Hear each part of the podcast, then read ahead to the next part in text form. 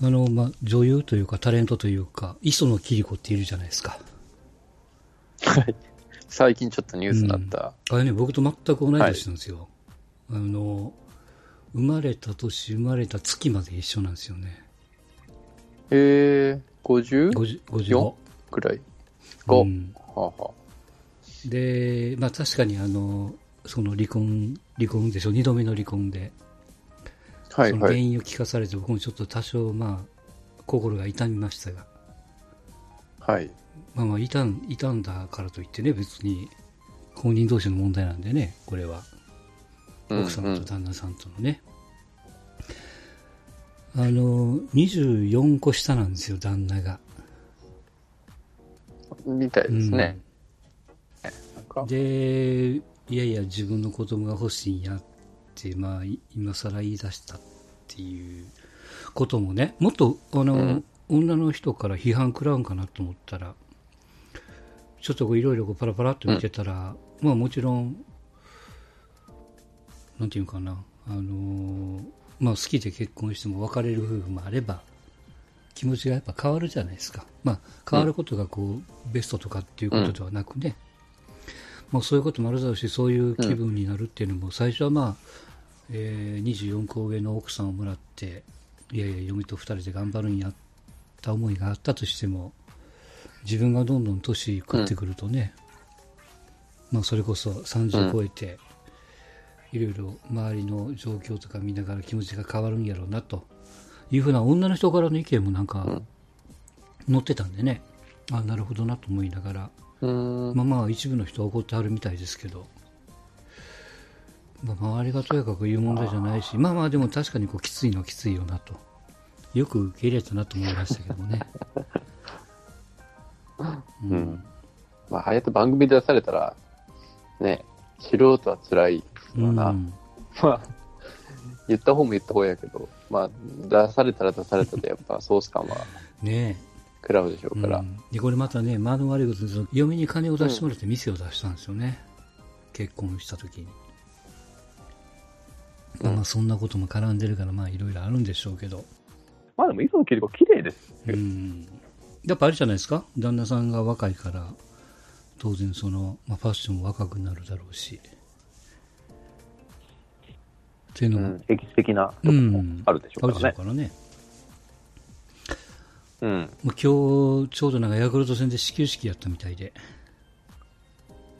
なんかキリココーナーツイッターで出てました、ね、なんかすごかったみたいねみんな応援してますみたいなねうんうんうん、つば九郎からいじられるっていう ね, ねヤクルトの今の惨状と、うん、リンクしてそう、ね、すんげえ辛い時に出てきたここここがどん底だみたいな、うん、愛情が試されますねいろいろそうね、えー、これやっぱ持ってるんかねこれねずっとそんな前から決まってたことやろうからねうんやっぱ持ってるんでしょうねさすが芸能人って感じですねうんただじゃ転ばない、まあ、あれは好感度上がるでしょあんなそらねこんなところでこんな試合でうん、うん、であんな試合されたらもうチームもボロボロやし本人もボロボロっていうねもう大変ですけどうん、まあ、上がっていくしかないですね、うん、まあまあ頑張ってよと、うん、いう感じですがじゃあ話変わって、うん、あの先週あのマーラージの話したじゃないですかなんかあのピーナッツのはいはいはいはいでね、はいはいはい、まあまあ、 あのそんなこともあってあの、えーまあ、よくイオンにあのコーヒー売ってるのカルディファームっていうお店があってそこ行ったらあよく行きますあのなんていうかなその、うん、マーラーペッパーミルっていうの売ってたんですよ要するにあの中にあの唐辛子とか中国の山椒が入ってちょっとした岩塩も入ってあの、はい、ガリガリガリっとこすりながらこう入れるっていうねなんかパスタとかラーメンとか、はいはいはいまあ、ふりかけみたいにもできるっていうやつがねこれがね、えーはあはあ、何グラムぐらい入ってるのかな分かんないけどなんかごひゃくえんぐらいだったんですよ、うん、これがねうまい最近だからあのちょっと週末インスタントラーメン作った時にこいつをふりかけたりとかとした。ああ、なるほどなるほど。こうそういうのですね。うん、そうそう。あとはね、自分でその麻婆豆腐を作ったやつに振りかけてましたね。ああ、でしょう。まあまあまあ、うん、美味しそうですね。うん。うん、いやなんかなんか来てるんかね。なんかこの前もそのテレビで見てたら、そのとにかく痺れたい女の人が増えてきて。ま、ま、マイ、マイ胡椒みたいな、なんかその、その痺れる胡椒というのを自分で持ってて、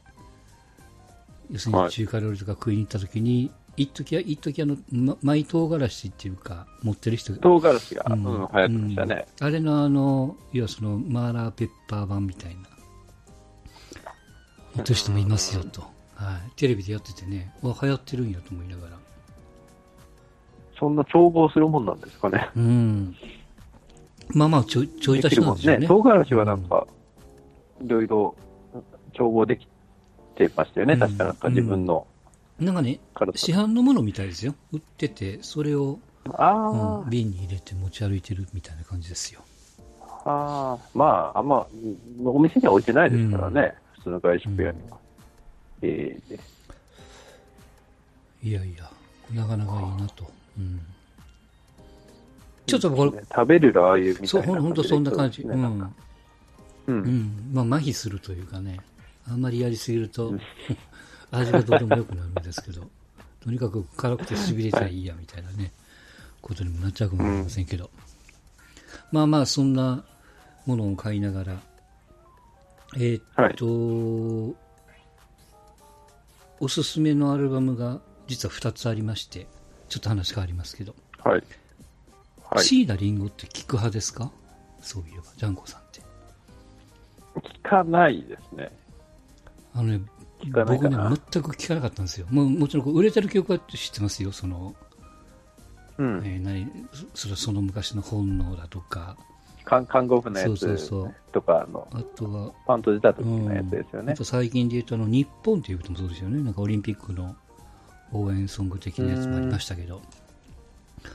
このあの、はい、今, 今週この昨日ことというかわかんないですけど出たあの三読詩っていう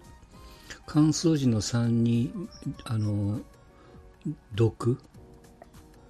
にああのユニコーンみたいなやつでなんかそうそうそうあの歴史の詩って書くんですけどちょっと話題になってたやつですね。うん、これがねびっくりしためちゃくちゃ良かったね。うーんあのもう下手したら僕このさんねんぐらいでもダントツで一番ぐらいの敵かもインパクト的にへえすごい、うん、あのなんか仏教用語なんですってねその三読詩っていうのがちょっと見たらあそうなんですか、うん、なんかそういうその世界の歌であとは結構こうまあ男性ボーカリストというかエレカシの宮本とか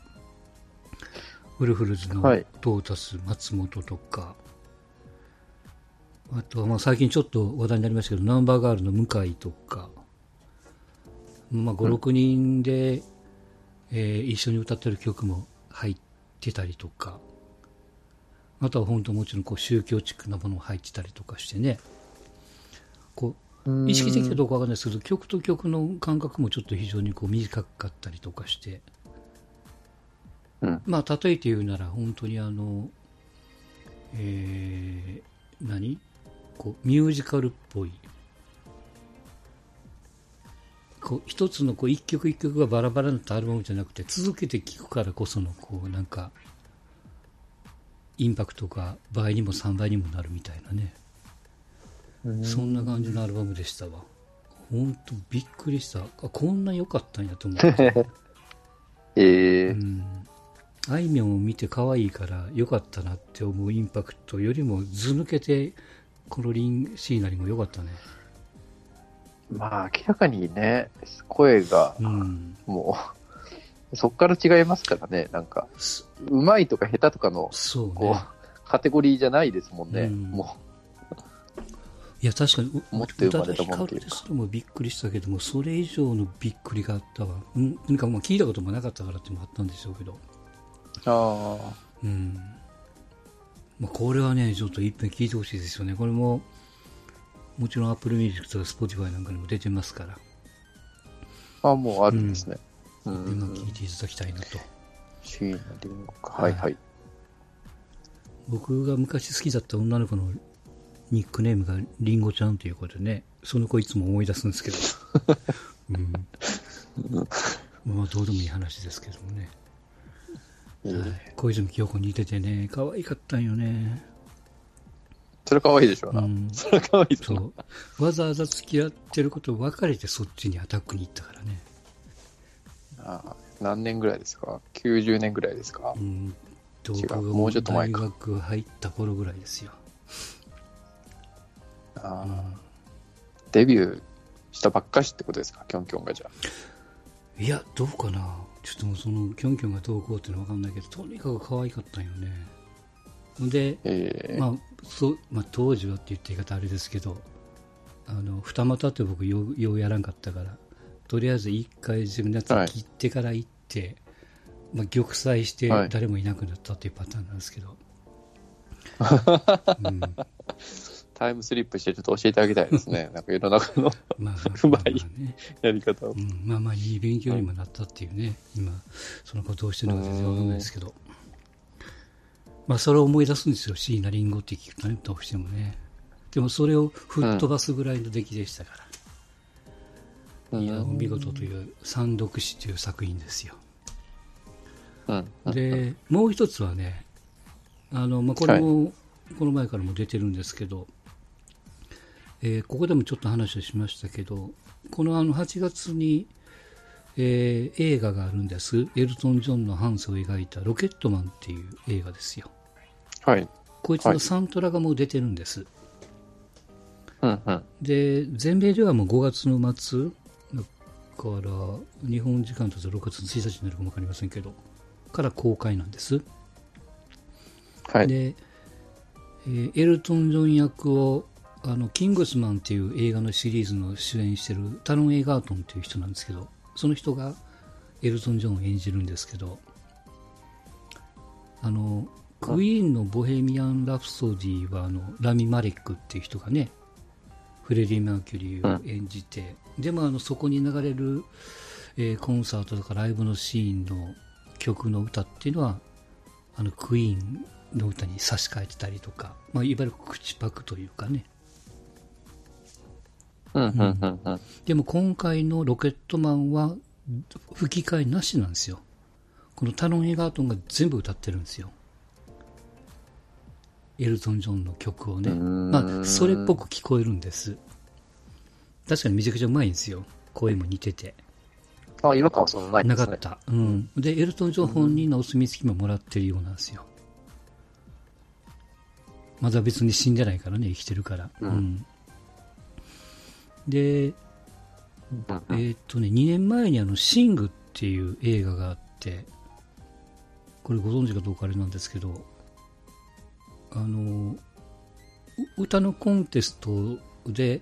いろいろこう奮闘してる動物がいっぱい出てくる映画なんです。はい、です、うん、で、まあ、あの要はレディー・ガガとかケイティ・ペリーとかサム・スミスとかっていう歌を動物が歌うっていうちょっとミュージカルっぽいアニメなんですけど、当時あの吹き替えでえとミーシャとかえスキマスイッチの大橋とかあの長澤まさみとかトレインディエンジェルの斎藤だとかも出たりとかね、吹き替え吹き替えですごくこうあの盛り上がったとか有名になった映画なんですけど、このシングの、えー、とゴリラのなんとかっていう役がこのタロン・エガートンで、そこでもエルトン・ジョンの曲を歌ってたんで、まあまあ確かにそういやうまかったよなと思いながらも、うーん、うん、でそのサントラもあのここの、まあ、今週出てるんでね、うん、ロケットマンのサントラもちょっとこれも良かったね。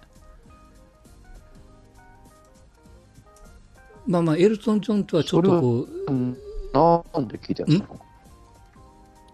これだから Spotify で聞いてますよ、僕。Spotify かな、うん、Apple Music も多分あると思いますよね。うんうん、まあ、映画そのままだまだはちがつなんでだいぶ先ですけど、まあ、そいつの入り口としてちょっとだからエルトン・ジョンの、うん、えーまあ、ベスト版っていうイメージじゃなくて、まあ、その役者さんの、まあ、アルバムっぽく聞こえる部分もあれば、まあ、よくできてるなっていう、そのサントラの一番最後にはそのエルトン・ジョンとデュエットしてる曲があるからね、まあ、そういうところもあったりとかして、うーん、非常にこのいい出来のアルバムでしたので、だからあの先週言ったスティングのアルバムと、それから椎名林檎のこのとしてますね、うん、でこのロケットマンと、はい、このみっつをもずっと聴いてますよ今週はね、うん、だからもうポッドキャストとか一切聴く暇がなくなったっていうね感じですけど、あれだ、はい、まあまあそれぐらい出来のいいアルバムなんで、ちょっとこれは本当おすすめなんで、うん、こちらも一度触っていただけるといいかなと思いましたけども、はい、はい、でまあその一方で、まあえーとまあ、映画というか、去年にあのサニーという映画があったんですよ、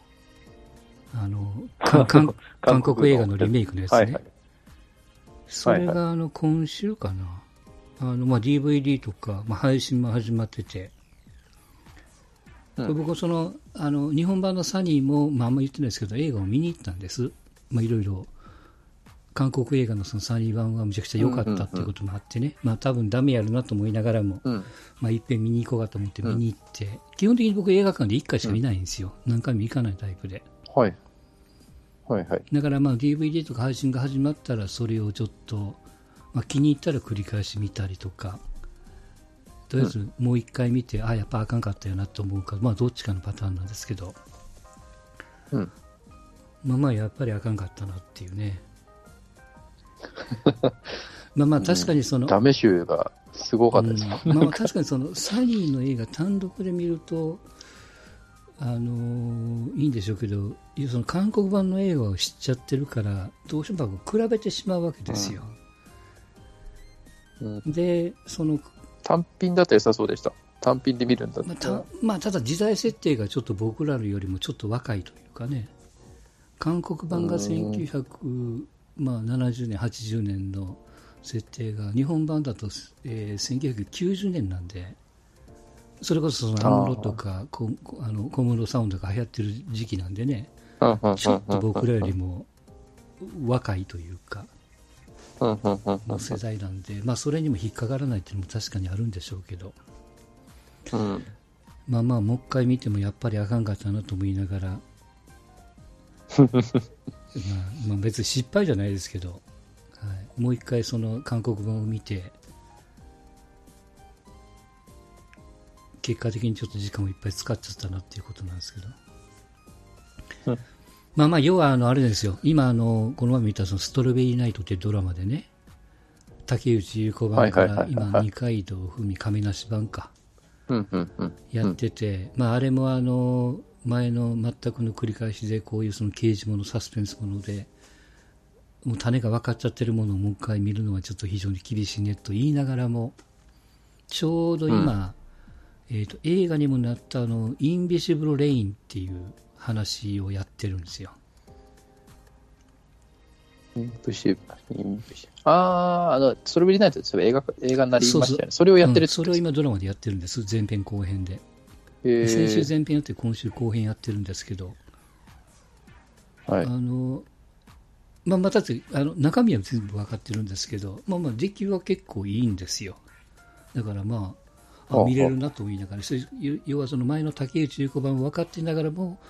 今回の二階堂ふみ版が見れてるっていうこともあるんでね。でもう一個例えるならばあの、えー、っと白い巨塔ってこの前やってたじゃないですか。見ましたよもう今今回はだから岡田准一松山健一版じゃないですか。はいはい、でその前がえー、唐沢寿明、江口洋介のやつですよね。はい、そうですね。うん、でもう一個前が田宮二郎、山本学のパターンなんですけど。ですよね。うんうん、でまあちょっとずつ話が違ってたりもするし、設定も違うし、まあ、今回なんかはね、うん、海外へ行ってスマホでメールをちょいちょいちょいと打ちながらみたいなシーンも出てきたりとか、いわゆるこう今の時代に合わせたようなね、うん、設定にも書いてたりはしますけども、うん、どうしてもこう昔のドラマのイメージに引っ張られるところもあるから、それとこう比べてしまう今のその岡田准一、もうちょっと松山ケンイチ、もうちょっと前に出てええんちゃうのとかね、いろいろなんか思っていたりもするんですけど、いやでも僕はひどいなと思いながら、うんなまあ、気になるから見てましたけど、はいはい、その脚本演出あと音楽が、うんまあ、役者はね、まあうんまあ、じゃ岡田君に合わせてるってるからもう全部そこにある程度こう合わせないといけないからそこが苦しいんでしょうけど、うん、演出とかがまあこんなにひどいひどいというか、うん、やっぱ変わるんだなっていう、うん原作がねどんなに良くてもやっぱ作り手がダメだったらあんなにダサくになるんだなって、うんまあまあまあ、僕はすごい感じましたけどね。そうね、ちょっとまあ何が言いたいかっていうこともそうだし強調するところもそうだしうんもう最後の最後、ね、岡田准一がこう手紙を渡すみたいな松山ケンイチにみたいなああいうシーンって前もなかったしね、うんないですね。あの手紙って結構ね、うん、なんか僕はもう財前あの、うん、唐沢寿明のやつしか見てないんであれですけどちゃんとあの、うんうん、その前のやつは見てないですけど、うん、ね結構こう尊厳的なところをちゃんと残したままこう、うん、そういった手紙の内容だったんですけど、うん、えらいフランクな最後からばんは体使ってやるみたいなじゃあまたみたいななんかそんなそうそう、うんなんかなまあまああれをねその手紙の絵を写したらこう震えるあれで字を書いてるから字がぐちゃぐちゃになってるとかっていうのはそういうのもあるんでしょうけど、うん、ああいうその書いてるシーンもいるかなと思いながらもまあまあまあまあまあしゃあないなと思いながらもねだから僕が思ったのが、うん、そのまあまあ過剰演出じゃないですか、まあ、岡田君のあの、ね、あの、あの威張り散らし方とかも含めて、うん、でその前の唐沢の時もやっぱり言われてたらしいですね、うん、過剰だって、うん、演技がはこう仰々しいって、うん、僕それはもうことの記憶ないんですけど、うん、だからやっぱもう演技なり、うん、なんですかね、まあ、僕らで言うとスポーツ実況って最近すごい、うんまあ、なんか鬱陶しいなって思うじゃないですか、うん、だからやっぱもうどんどん作り手がこう派手にしていかないと、うんダメっていう頭にやっぱなってんだろうなっていうのをなんかすごい感じましたねなんか、うん、だからまあ難しいのが僕もプロじゃないからあれですけども、ね、よく言われるその引き算の美学って言われる何でもかんでも説明すればいいっていうのではないっていうね、うん、そうなんかねなんかいろいろ本当におっしゃる野球の画面でもう四隅にはい次は大谷とか全部出てるような見るところがないようなそう、まあ、派手派手の画面になっちゃってるみたいなね次は逆転だぞっていうツイッターとか誰が見たいねんと思いながらいやだからあやっぱ昔ってやっぱ本当こう過剰に演出をしない中でどう表現するのかっていう時代だったのだったんだろうなっていうのをこう、ね、みっつ世代がこう本当そうあってどんどんどんどんこうひどくなってるひどくなってるってあれですけど、うん、その味付けを濃くしてるっていうところが、うんうん、だから辛いですよその元々の比べるものを知ってる人が見るっていう、まあ、あれをこう初見で見るとまたさっきのサニーじゃないけども違うんやと思うよね、うん、ストロベリージャーニーとしてもそうですよね最初に初めてこのドラマを見ましたっていうことなら結構盛り上がれるんでしょうけどももともとのやつを片方の頭に置きながら見てるもんやから、うん、ああでもまたあれですよね、うん、超えるつもりがあるのかっていうのもありますよね、うん、その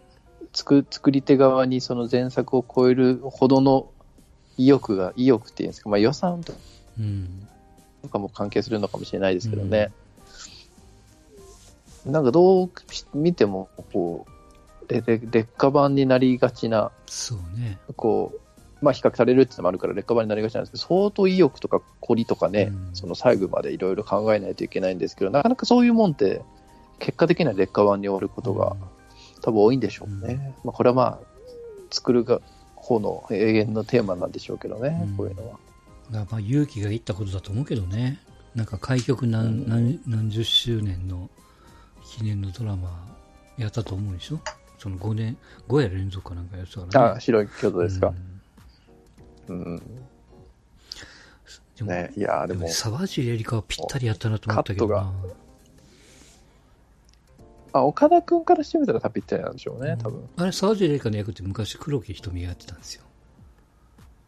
唐沢の時はね。ですよね。うん、多分はい黒木。うんで そ, その前ってあの太一貴子っていう人がやってたんですけど、まあ、それはご存じないと思うんですよね、えー、全然タイプが違うからねって思ったのが、もうあやっぱもうちょっとこう唐沢江口ってもうちょっとなんかこう大人な雰囲気だったなと思って、年齢比べたらそんな変わんないんですよね。そう岡田、うん、松山健一とだからうん、うんどっちがすごいのか、それともなんか時代のせいなのかってよく分かんないですけど、まあまあ多分そのジャンコさんの年齢のせいだと思うよ。僕は僕のせいなんですかね、うん、僕っていうか僕のその、うん、ですかね。僕のよんじゅう過ぎの人たちが前回のカルサーバーを見てた時には、うん、こんな若造たちがって思ってたんでしょうね、うん、だからきっと、うん、いやでもなちょっとなんか期待してた正直、うん、残念。やっぱでも身長がきつかったですね。よく言われてたのが、ね、山崎豊子は唐沢でもクレーム入れてたんですよね、うんうん、タッパが足りないっつって、うん、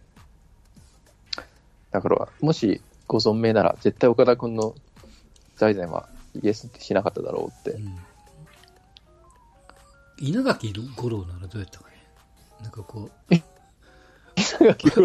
じゴロちゃんですけど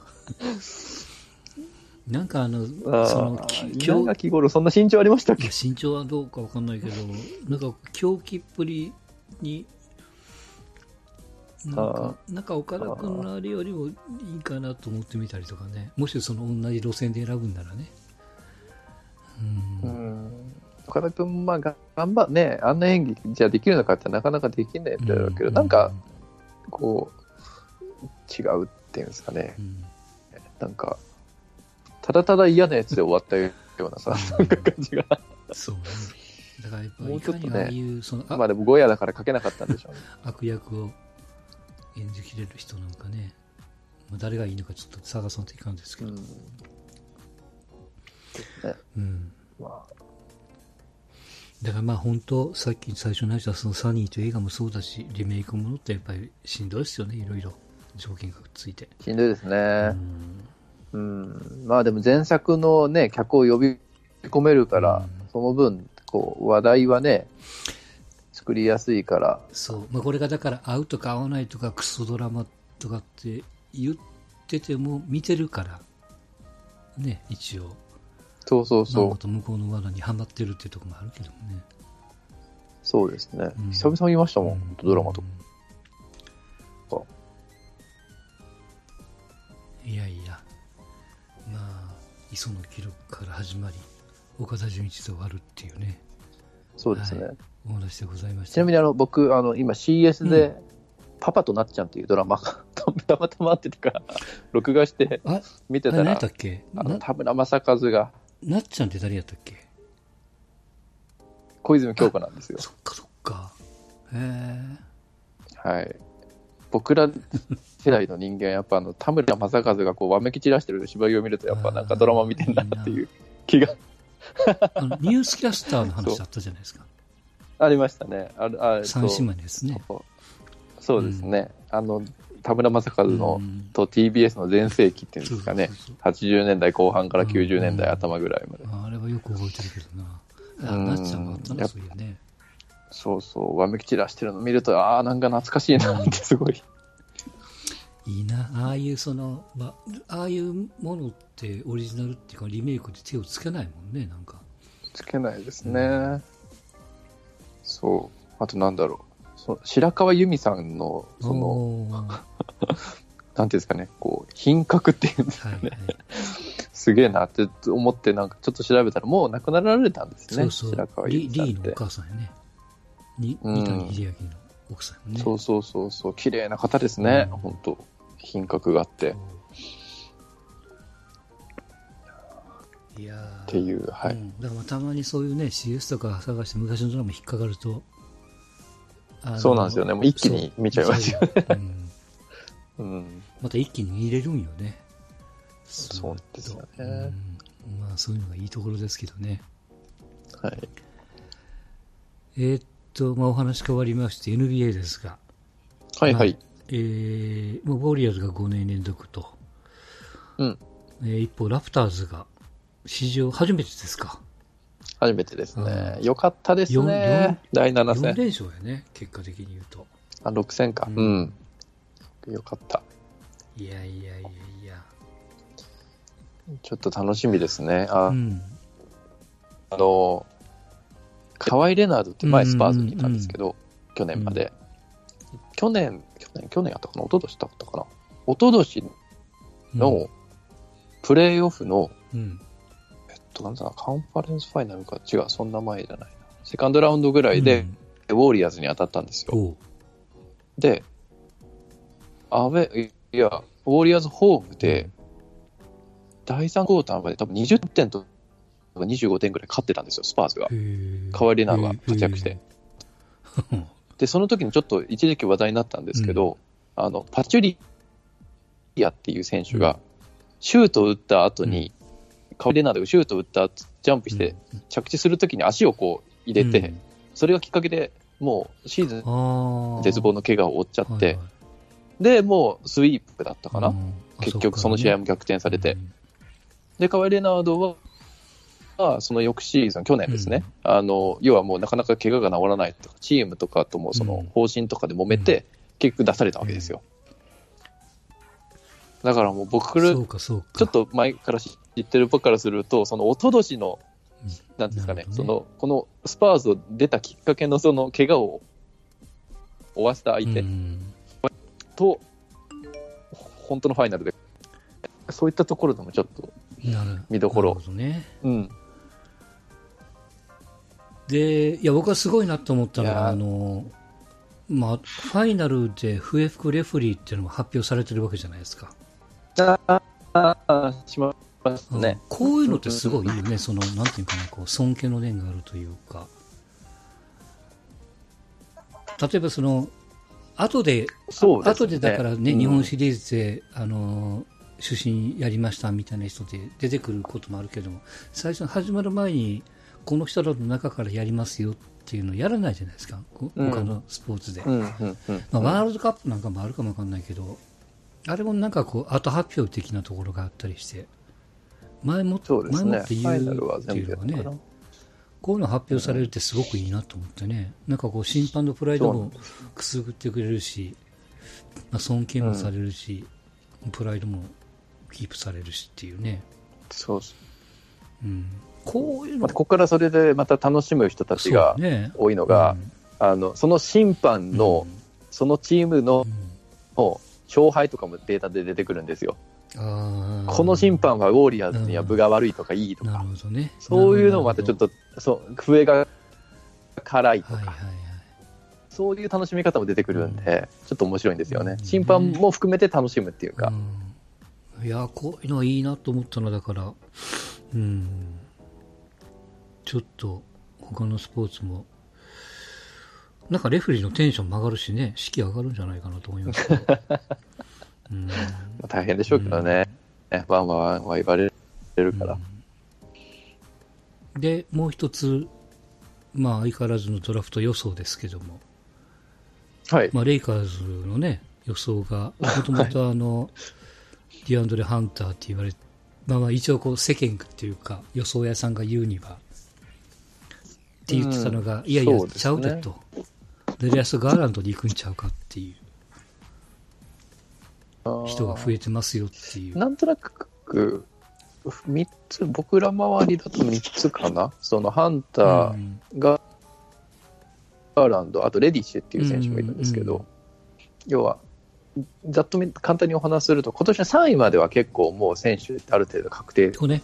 ガチガチって言われてるね、うん、そうなんですよね。だからよんいの選手が要はそのチームの方向性にあって初めて、うん、こうだからまあ逆に個人的には良かったんじゃないかなと思う。だからその合わない選手を無理やりこう取ってまたパーツを詰め替えるよりは、うん、今の既存のチームに合う選手をピックアップできるから、はいはいはい、立ち位置的にもね、まあ、うん、そうそうそうそうそう、だからまあそれはそれで本当に指名して使うんだったらいいのかなっていうふうには捉えてますけどね、うん、まあ誰選ぶよりいやまた変なニュースがいろいろ出て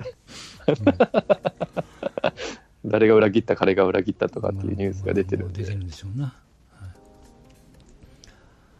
あとはまあねそのゴンザガの八村君がさすが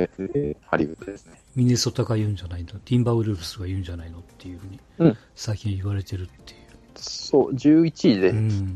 したっけ、うん、そうね、クラークか八村ってどっちかっていう、ね、じゅういちいでしたっけ、残っておけばうん、うん、いい、まあ、ティンバーウルフスか、まあまあうん、うんまあうんうんまあ、サンダー的には何にもないからいいんですけど落ちてくるかもしれない、まあ落ちても取らないか、うん、まあまあそんなファイナルがこれはえー、っといつ明日からか、はい、明日からそうね、はい、うん、まずはラプターズのホームからと。そうですね、ホームコートアドバンテージをトロントが持ってるんで、うん、なんとかね、うん、そうだ見てほしいな、まあ、あとは見れる方はぜひだけど、そのトロントの熱狂ぶりっていうのは本当すごいんで、うん、ファンの、はいはい、こう盛り上がってんなっていうのはすごいこう見て感じ取れるんじゃないですかね、うん、でもダイジェストだけでもいいと思いますよ、見てね。そうですね、YouTube で、うんうん、ぜひぜひ見ていただきたいと思いますが、はい、はい。